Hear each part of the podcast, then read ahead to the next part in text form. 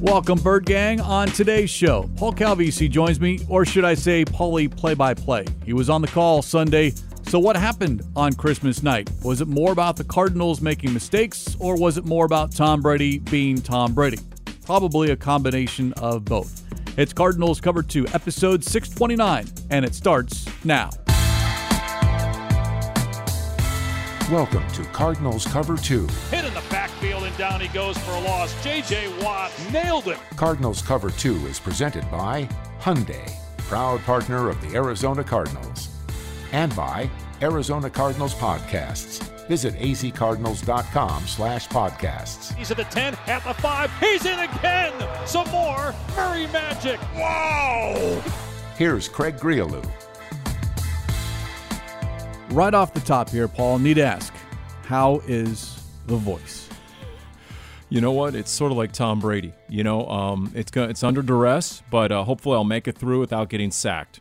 How about that? That's my answer on that one. How did Tom Brady not get sacked in that game, Craig Grialou? I want to know that. He has about as much mobility right now as me and my voice, and, and, and somehow he evades and eludes going down, and not even one time in the game. No. It's remarkable. Hit four times, but yeah, not brought down to the game, not brought down to the uh, ground, excuse me. Now, when you say the voice, you know, not typical Paul Calvisi voice. Now, is that because of three hours of play by play or three hours of play by play and carrying Ron Wolfley? Yeah, that's that's that's a great point. You know, I'd like to pop off, and uh, but let's put it this way. Dave Pash asked this morning how the broadcasts go, and I said, well, um, let's see here. I'd like to have basically every play call back for a redo, but otherwise. It, Craig, it's very, uh, it's not unlike, at least to me, this is my analogy because this is as close as I'll ever get to playing in the NFL, is that sensation of a rookie where everything's moving really quick. Dave Pash is really good. And what do the best people of their professions do? They make it sound and look very easy. Which it is not. So we gave we went down swinging on Christmas night, Paulie play by play, and uh, you know, look, wasn't the greatest game. We expected that. It's uh, come to be known as the Calvisi factor, whether it was when I filled in 2020 against the 49ers in week 16, and that was a horrendous effort by the Cardinals, whether it was Christmas night a year ago with the Colts, and that was a lackluster effort, and then you had a 6 6 game going into the fourth quarter of the. So, you know what? I wasn't shocked. I, I really wasn't. And ultimately, the way it finished, I wasn't shocked either. How many game winning drives is that by Tom Brady in his career? 57. That was the Wow. 57th game winning drive for the greatest of all time. Let me just say this, though. One, I enjoyed listening to you and Wolf on the broadcast, sitting in the press box. Yeah, I put the earbuds in, listen to the radio broadcast, watch in real time, and I thought you handled it very, very well. It is not easy, but I enjoyed listening, and I thought it was a job well done. And it was of no fault of what we were watching on the football field. Although I'll say this compared to those two previous games that you did play by play for, you cannot say the effort was not there last night on Christmas night in that Cardinals 1916 loss to the Tampa Bay Buccaneers in overtime. The Cardinals, yeah, they are not winning ball games, but they are bringing it each and every week. And you know what? In a different sort of way, that's also remarkable because in 2020, there were a couple of those games where the Cardinals did not bring the juice. That Week 16 loss against the Niners, you could even contend the Week 17 loss at the Rams. John Wolford beat them. Now Kyler was out of that game, most of that game with injury. I think it's semi-deflated the team. And then a year ago at Detroit, I mean that was DOA that game in terms of energy. Uh, against Carolina at home last year, that was another game minus energy. That hasn't really happened this year at least to my recollection, unless I'm missing it, but I'm putting my finger to the wind. I'm trying to recollect. There hasn't been that game where I've been on the sideline just lamenting the fact that guys are not into the game. That hasn't happened. Now, there's been plenty of self inflicted type stuff and mistakes, and there's plenty to talk about. But no, I don't think you can hold the Cardinals accountable or responsible for not bringing the energy, effort, and intensity this season. There have been two games in which the Cardinals were just simply outplayed. Too much talent on the other side. Week one against Kansas City and the 49ers in Mexico City. When the outcome, the scoreboard just was too lopsided. But other than that, the Cardinals have been in most games this season, especially late. And twice now in the past four games, this Cardinals team has had a lead in the fourth quarter. And for me, it was that 10 point lead with 10.46 to go in the fourth quarter. You're up 16 to 6 and you do not score another point the rest of the way, and you allow Tom Brady to do what Tom Brady does best, he did not look good at all through those first three plus quarters. And listening to Wolf mention it time in and time again because we don't see that a lot. We have not seen that hardly at all in Brady's 23 year career, but he was not good at all. But when it mattered most, fourth quarter and overtime, he was on target and the Buccaneers won. Because in the first quarter, when he missed Julio Jones towards the back pylon on that corner route, wow, that was shocking. And there was a lot more of that through the course of the game. The downfield passing attack was not there. Both of Marco Wilson's interceptions, great plays, but those weren't classic Tom Brady pinpoint throws either. So, you know, it's interesting going into the game talking to guys in the locker room.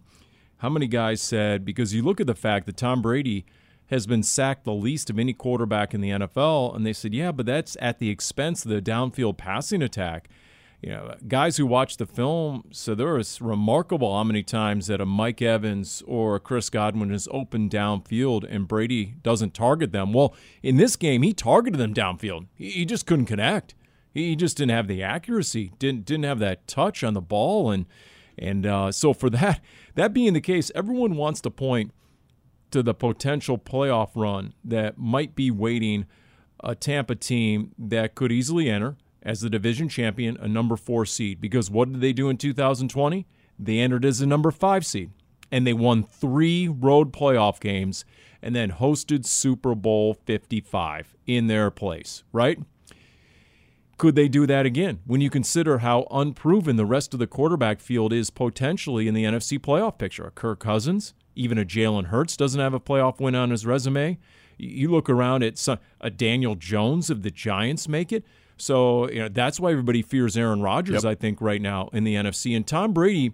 Until this game against the Cardinals, I would have put him in that same category. But Tom Brady looked nothing like Aaron Rodgers in Week 16. Not even close. And that final drive in overtime, six of six for 69 yards, just picking apart that Cardinals defense that was minus Marco Wilson. So that needs to be said from the top. But again, you had the ability to close this out in regulation not allow Brady to do what Brady does best because, as he said post game, if we keep it close in the fourth quarter, we know we've got a shot. I'll correct that, amend it just a little bit. If he keeps it close in the fourth quarter, he knows he's got a shot because no other quarterback can do what Tom Brady does. And Cliff Kingsbury mentioned it post game. Tom Brady does what Tom Brady does, and you give him opportunity after opportunity, he's going to find a way. And as Vance Joseph said, it's like playing a quarterback who's a head coach. He knows where to go to the ball with the ball. He knows what's coming his way. You know, it's can he deliver the ball on the money, you know, in sync, in stride with the receiver. Now, when the urgency was there and needed to be there, like you said, he put together two great drives and they ended up winning the game. So, but you're right. There were the Cardinals up 16 6. It's early, 10 plus minutes to go in the game. And it just depends which you want to pick as the turning point. Zaven Collins, after the game, cited the Leonard Fournette 44 yard catch and run to start that touchdown drive to make it 16 13. Everybody wants to point to the third and one to the Tampa 42 and the fail pitch, and I get it. It definitely was a turning point, and Cliff Kingsbury cited it himself after the game. And yeah, NFL players should be able to execute a quick pitch. They've been doing that since, you know, Pee Wee football a quarterback and a running back. So that's disappointing on, on, multiple different levels. I get it not giving it to James Conner in that situation. He had just touched the ball three straight plays. I get it. At the same time, he's your Pro Bowl running back.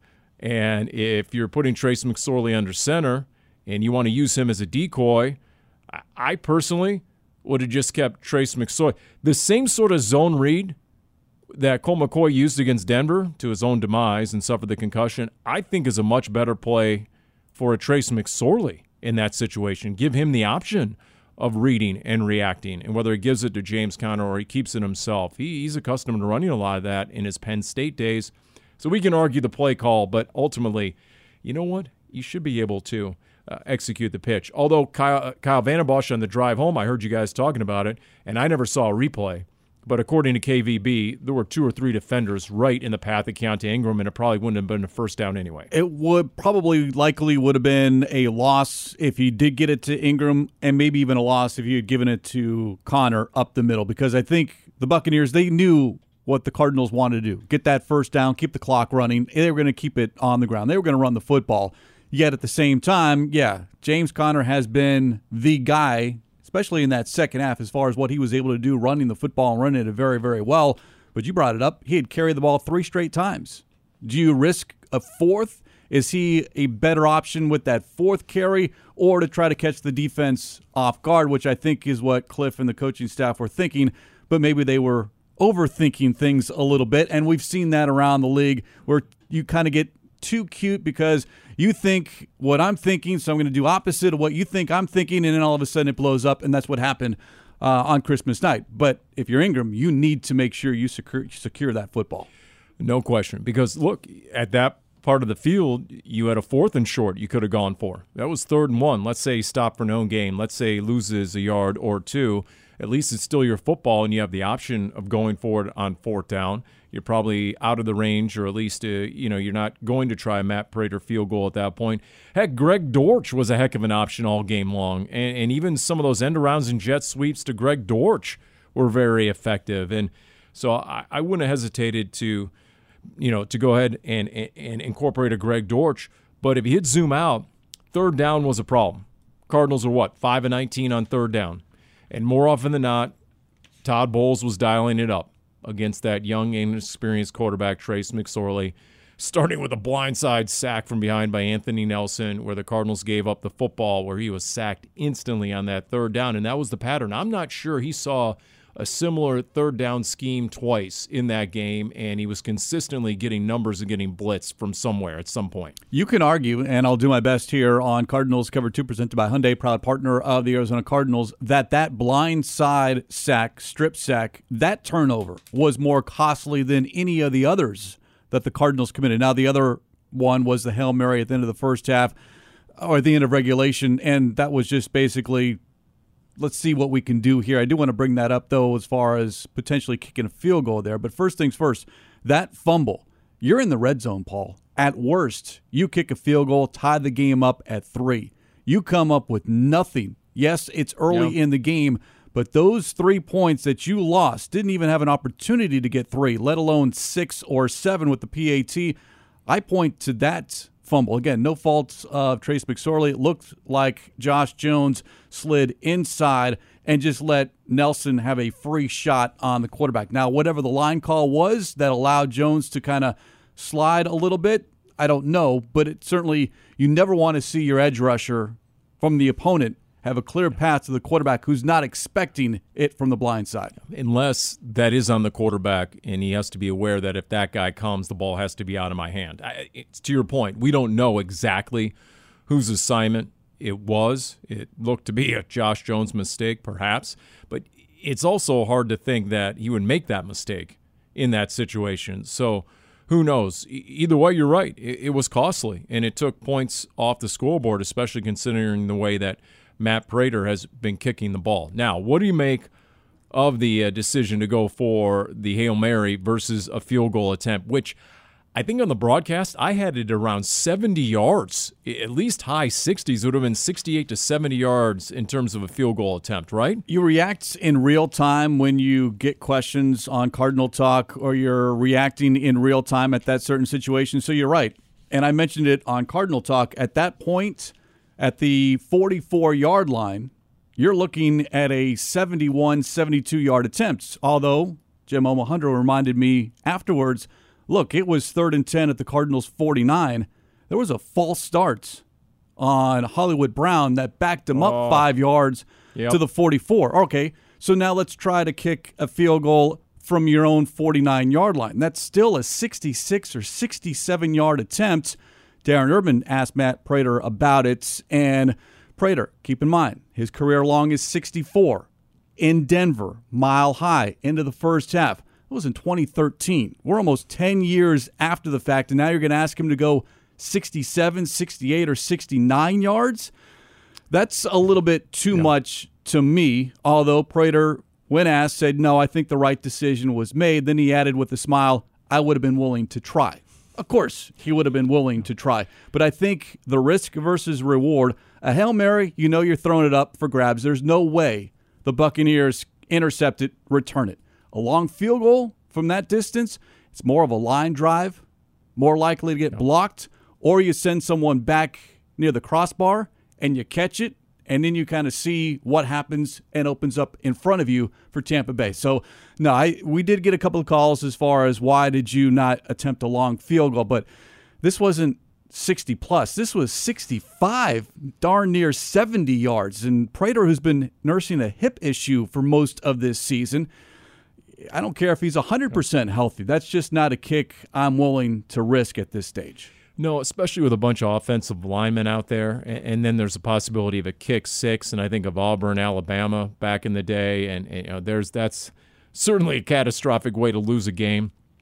And you're right, it's 38 year old Matt Prater. It's not 28 or 29 year old Matt Prater. At the same time, he had just hammered a 56 yard field goal that definitely had room to spare. Now, did it have 10 yards worth to spare? I don't know. I do know in Mexico City, I asked him as the game was about to start, right before the rain started in Mexico City, uh, whether uh, he was capable of hitting from 70 plus in Mexico City and whether he had actually attempted one in the pregame warm up. And his response was something along the lines of, nah, I didn't need to. I just uh, I, I, kicked a 65 yarder and I it was halfway up the net. See, that's the way he judges it. Where does it hit the net? And if it was halfway up the net, then he's like, I got at least another 10 yards in me. So, you know, you can make he was a 56 yarder, wait, a 55 yarder he hit in Denver the week before. But again, that's altitude. Yep. So and that 56 yarder he made in the first quarter, according to NBC, said it would have been good from 63. So you're still five yards yep. shorter yep. than what you were looking at at 68, 69 yard. And that 53 yard he made in the second quarter, it hit the left upright and went in. So all this is again in real time, and whether how much of a legit discussion was made, I don't, I don't think there was much of one. The only option you had was potentially Hail Mary Part Two. I mean, I would have loved to have seen it. I think everybody would have. It would have been interesting. It would have been intriguing. It would have been entertaining. But in terms of the risk reward, no, it didn't favor the Cardinals, and and it really could have resulted and a horrendous ending on, on a kick six or a block. So I understand why they elected to go uh, against that sort of decision. The problem is that, guess what? On the other sideline was Tom Brady. And so, you know, you're taking your chances in overtime. Was it more Tom Brady or was it more of the Cardinals self inflicted? Whether it's the three turnovers, the six penalties, not so much how many penalties, but when they occurred. Because I'll go back again to that first quarter when the Cardinals defense stopped Leonard Fournette on second, third, and fourth down, needing just one yard. Turnover on downs. Cardinals on offense get the ball back. But the first play, Max Garcia gets called for holding. Now it's first and 20. That complementary football, that momentum within the game, this is back to back plays. Those are the little things that I think eat coaches alive. And it's different guys at different times taking their turn to make their one mistake of the game and it's enough to lose games. And it's been chronic. Cardinals' next game is going to be on New Year's Day. If there's a New Year's resolution over the last two games, it, has got to be to eliminate that caliber of play, which will get you every time. And so when it's impossible for a coach to actually pinpoint one or two things, you know, because it's so many different guys at different times, that's a problem and then you have to figure out okay, and that's a difficult difficult problem to erase. Uh, so once again, the energy was there, the intensity was there, but that sort of execution and/or focus, attention to detail, has not been there consistently enough. Why not? Is that on the player? Is it on the process? That's something the Cardinals are going to have to determine in the offseason. One other issue with that Cardinals offense, and again, in real time, as you guys are calling the action, the lack of catches for DeAndre Hopkins. And it was, I believe, what, third quarter when you guys went down to the sideline for Danny Sarek. And she mentioned that, again, it's 144 straight games. DeAndre Hopkins has caught at least one pass. He doesn't have a catch yet did not happen until there were less than eight minutes to go in the fourth quarter. One catch for four yards on 10 targets. Now, that sounds a little off, but if you watched it, Yeah, he was targeted, but how many of those targets, Paul, were there really catchable passes? There were low throws, high throws, not even the great arm reach that Hopkins has, the wingspan. Some of those passes weren't even within the vicinity of number 10 it was remarkable in a poor way. I mean, honestly, like uh, how far off target could some of those passes really be? And by remarkable, I say the chemistry and connection that existed between McSorley and Greg Dortch was on the money. It was clean, it was in sync. Now, a lot of those obviously weren't as downfield you know, as it, but DeAndre Hopkins is running a different role, and a lot of it, I think, what I saw, he was running more of the X, and Hollywood Brown was doing some of that as well. And Dortch is almost exclusively an inside slot type receiver. I get it, but yeah, it was hard to watch. Uh, it was every bit as ugly as the stat page. One catch on ten targets, and at least half of those targets were uncatchable. Why? And and what is a realistic? path for improvement over these last two games. You know, how, how much of this is a byproduct of I don't know the the process with which D Hop practices. Was he out there? Was he out there in the full speed sessions? How many full speed sessions really were there? At this point in the season, you're so banged up. You're one of the top three most injured teams in the NFL. You're doing a lot of walkthroughs, and so okay, is there really an opportunity for a new quarterback and receiver to get in sync because I'm guessing that was existing chemistry between Dortch and Trace McSorley. Spend the last four or five months either training camp, preseason games, running the scout team.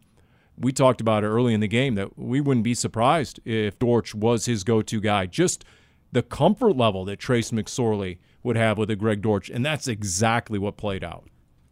How often, how rare I should say, is a DeAndre Hopkins one catch game. Paul, it has not happened since October 2nd, 2016, against the Tennessee Titans. He had one catch for four yards on six targets. Only happened six times in D Hop's career. Yeah, I went down a little bit of a rabbit hole on this Monday morning because it's been so rare to see number 10 not show up in the stat sheet. Do you know who the quarterback was? I do not because quarterback. I'm That's guessing, a very good question, though. I'm just going to guess and surmise it was the lack of quarterback. Yes. And, and there might have been a backup playing for Houston at that point. Because if I'm not mistaken, there was at least one, if not two games where that happened to Larry Fitzgerald in between Kurt Warner and Carson Palmer – it was so bad, and you got to the fourth quarter, and Larry's historic streak was on the line. They had to do exactly what they did with D Hop just step off the line and get a quick bubble screen just to get in the stat box and get a catch and preserve your games in a row streak because, yeah, that was in serious jeopardy at that point neither Hopkins nor Hollywood had a catch in the first half, and that's something that we discussed at halftime with Kyle Vanden Bosch. You have to get those two involved. I did find it interesting because when you look at the final snap counts, Hollywood Brown, who did not start, only played 50 of the 76 offensive snaps. That is eyebrow raising until you read azcardinals.com and Hollywood told Darren. Darren asked, was the groin injury that popped up on the injury report late in the week a factor? Brown said no. Quote, I was late to a meeting, so coach decided to cut my playing time. Wow. End quote. So I did not see that. You don't have the chemistry with D Hop. You don't have, and you do have chemistry, at least somewhat, with Hollywood, yet he's not available because he showed up late to a meeting. So the accountability within that locker room, where is it? And those are little things that don't manifest themselves until after the fact, and all of a sudden you're looking at, oh, that's why the Cardinals went into overtime and lost by three. And look, how often is that happening? How rife is that eh, through this team this year when we talk about different guys taking their turn to make their different mistake? Okay, how much of it is a byproduct of that? It starts with that commitment, you know, on the practice and meeting level. Yeah, I don't know. Once again, that's something you're going to have to ascertain in the off season. And right now, I'm guessing that the two guys who are replacing Steve Keim for the moment, and Quentin Harris and Adrian Wilson, that's one of the things they're looking at. And so, and when you hear a Michael Bidwill address the team and say, I know who's cutting corners and who isn't, yeah, I think that's the sort of instance that he's referring to right there. There's no doubt they're they're keeping score. So, uh, and look, Hollywood Brown, wants a new contract. Yes, he's under contract next year. No, it's not what he wants. It's one of the reasons that he forced his way out of Baltimore. He wanted to be in an offense in a place where he thought he could flourish as wide receiver one or at least 1B. And so these are all things that are being taken into consideration. And and and did the Cardinals need a productive Hollywood Brown in that game? Yeah. And he finally finally had a big play, obviously, the 47-yard catch, and it was a heck of a throw by Trace McSorley nearly the longest pass play of the year for the Cardinals, but that ties to Greg Dortch in Mexico City, correct? Correct. Although I say what we saw on Sunday was a true deep shot because remember, yes. the Dortch was a catch and a lot of running of Greg Dortch in Mexico City. This was a true pass through the air. Great throw, great catch on the far sideline. But again, that was one play. There needed to be more of those plays. Trace McSorley, when you're down to your third string quarterback, Paul, you need others to step up. You need a D Hop to step up, a Hollywood Brown to step up, a James Conner to step up. It can't be Greg Dortch being your number one wide receiver, your number one threat. Regardless of the chemistry that those two have, Dortch can't be the guy that sits there and has over 100 yards from scrimmage. Now, that's the way the play materialized, but that's not winning football, especially against a Buccaneers team. Yeah. And it was interesting. You know, I wasn't really sure what to think of how the game plan would be formulated with Trace McSorley. How many QB keepers would there be? There weren't nearly as many as I thought. I don't know what the official line was on uh, McSorley in terms of rushing. In fact, I'm looking at it right here. He had seven rushing attempts, uh, McSorley. And honestly, if you would have told me that there would have been double digits, I, I wouldn't have been surprised and he didn't keep the ball nearly as much as I thought. And honestly, at halftime, that Cardinals offense was struggling to such a degree. And at halftime, his numbers were so poor for Trace McSorley. He was 10 of 21 for 79 yards passing, and his passer rating was 57.4. We kept an eye out for David Blough to start that second half and, and whether he was warming up. I know Danny Sarek was down there keeping an eye on that. And, uh, you know, the Cardinals obviously got some offense going in that second half, but there was a good stretch there where we were wondering if the guy who got some first team reps in practice wouldn't be making his debut for the Cardinals and the fourth quarterback to play in the regular season this year for the Cardinals. I believe it was after the second three and out by that Cardinals offense to begin the second half when Wolf did mention I would not be surprised if we saw David Blough. And that's when I started with the binocular start looking for that okay, where is he? Is he warming up? Because you're right, it was not good. And at that point, you're still the game is tied at six, but your offense had not been moving against, yeah, a Buccaneers defense, but still minus Vea and just not the typical defense that we had seen out of Todd Bowles' group over the last couple of years. The Cardinals, again, later in that second half, able to move the football, but just not enough playmakers. Greg Greg Dortch play usage is something that I know a lot of people discuss, and they've been discussing this all season long because he'll have a good game and then he'll disappear. And that's what happened recently. He had a good game in Mexico City, then played 10 snaps the next two games. And then Christmas night, he plays 58 snaps and is the number one playmaker on the football field. Curious as to why that seems to be happening a lot this season. But make no mistake, when Dortch is on the field, when he is given an opportunity, he makes the most of it. And usually it's either him or A.J. Green. Now, A.J. Green did have 20 snaps in the game, and maybe a lot of that had to do with the fact that Hollywood Brown didn't get a full full game because of the uh, late to a meeting. And so, but yeah, it's usually been one or the other. You know, if there's room for Greg Dortch and there's no room for A.J. Green and, and vice versa. Uh, in, in this game, you know, that was a little different. But look, the other aspect was the tight end.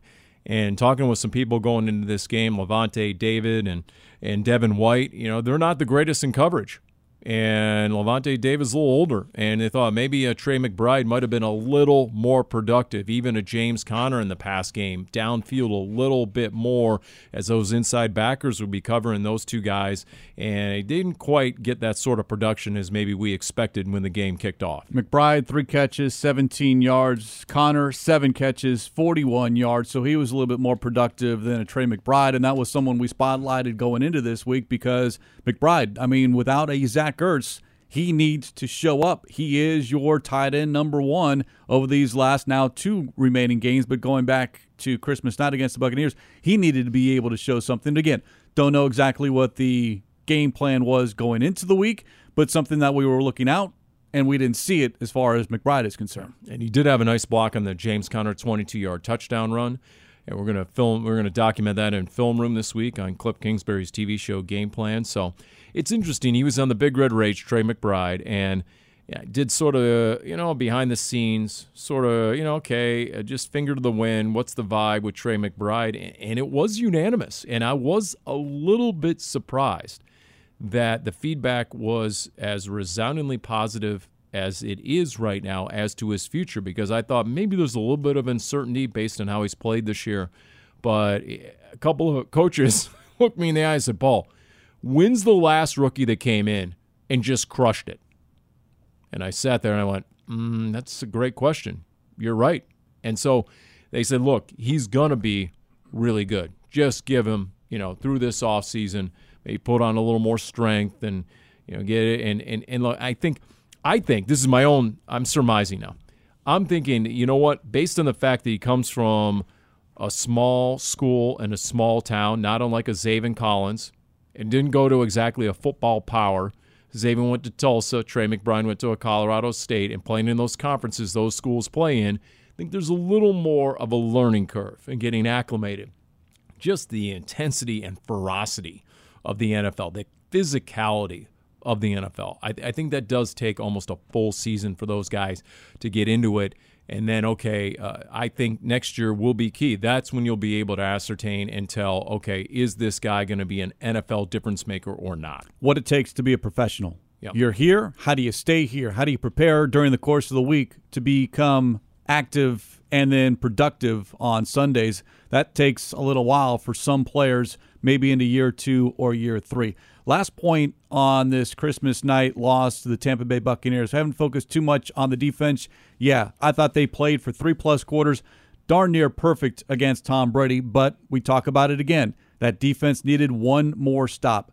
Couldn't do it. But when we talk about stops, J.J. Watt and what he is doing, true to his word, whether it's to us in the media, to his teammates, in which the cameras catch him on Hard Knocks, as far as Make sure you leave no stone unturned. Bring it each and every day, regardless of what you have to play for, because you don't have anything to play for as far as the playoffs.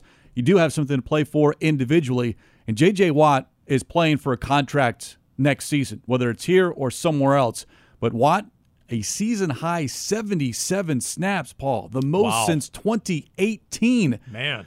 They were supposed to be limiting his snaps this season. That's all out the window, but he continues to live in the opponent's backfield. Well, and when Trysten Hill went out of the game on the cart, obviously there was a greater need along that defensive front. But there was a point in the second half where NBC put together a montage of his best plays. And there were at least three plays in that first half where he stopped the ball carrier for no gain or a tackle for loss. I mean, he was dominant along that defensive front in the line of scrimmage. And they put together that montage. You're like, man, he still looks ultra quick. He is getting off the line and beating offensive linemen to the gap. And that is so critical. If that offensive lineman doesn't beat you to the spot coming off the ball, and the old lineman's supposed to have the advantage, obviously, knowing the snap count. But J.J. Watt, at 33 years of age, just the quickness. Forget the production. We can all see that. We can see in the box score, and you can see when he gets into the backfield. But I was just, to me, I'm like, wow, this is a big infomercial for J.J. Watt on national TV on NBC there's 31 other teams looking at that and nodding their head saying, okay, maybe we need to take a closer look at some of his game film. And I would not be shocked if there isn't fierce competition for his services this offseason. Honestly, I, I hope the Cardinals retain him. I really do. Not just for what he does in the trenches, but what he does in that locker room. And anyone who wasn't aware is now seeing and hearing it for themselves on Hard Knocks. And it's great stuff. I mean, in some ways, he's a better motivator – and public speaker in that locker room than a lot of the coaches. And and and so I think he's invaluable for that reason, but then combined with his play and, and to your point what he's doing actually on the field and between the white lines, yeah, he's going to command a pretty hefty 2-year contract at least I think in the offseason. I really do even at 33. Six tackles, two tackles for loss, two quarterback hits. So he had half the team's tackles for loss, half the team's quarterback hits. And you're right. What he has done for Zach Allen Cameron Thomas. The rest of the defensive line, Leki Fotu, Rashard Lawrence, that you can't put a price tag on it. Yet if you're the Cardinals looking at next season and J.J. Watt, what do you have left to do in your career? Let's get into the postseason, make it to the Super Bowl, win a Super Bowl. Do the Cardinals and J.J. Watt pass do they mirror one another looking ahead to next season? Yeah, uh, you're right. I mean, if he's looking for a slam dunk, surefire playoff team based on where he is in his career, I could see that.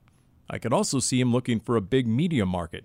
He's so good in front of the camera, and not as if he hasn't already he hasn't already set himself up for a post playing career media type broadcast gig. I, I could, if he wants, he's obviously you know set up for generations in his family in terms of his earnings.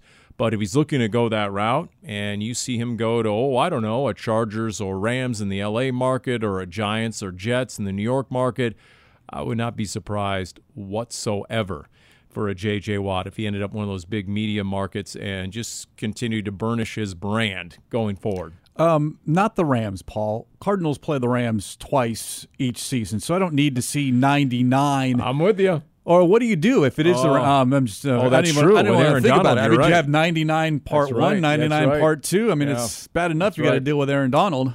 Uh, yeah, no. And, and you know what? J.J. Watt has been the better 99 this year in the NFL. And, and a lot of his, they went into those two games against the Rams, and I I think he was sick and tired of hearing about 99, and it wasn't him.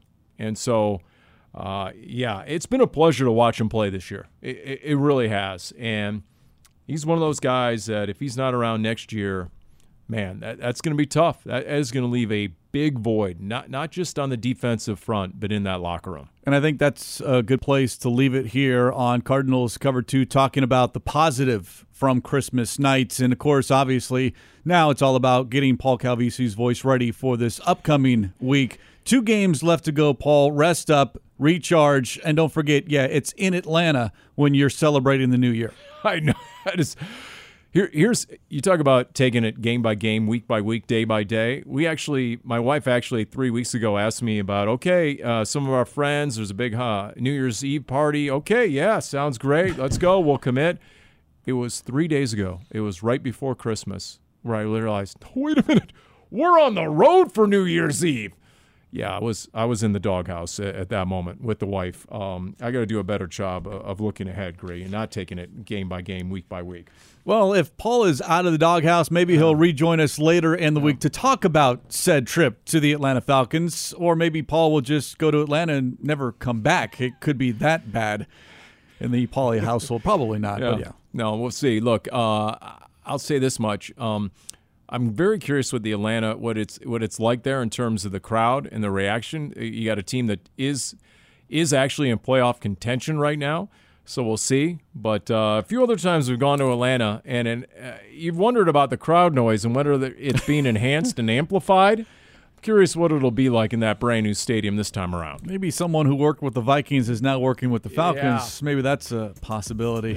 Yep. On that note, we'll put a lid on this edition of Cardinals Cover 2 presented by Hyundai, proud partner of the Arizona Cardinals. As always, special thanks to our executive producer, Jim Alejandro. For Paul Calvisi, I'm Craig Grialou. We'll talk to you next time here on Cardinals Cover 2.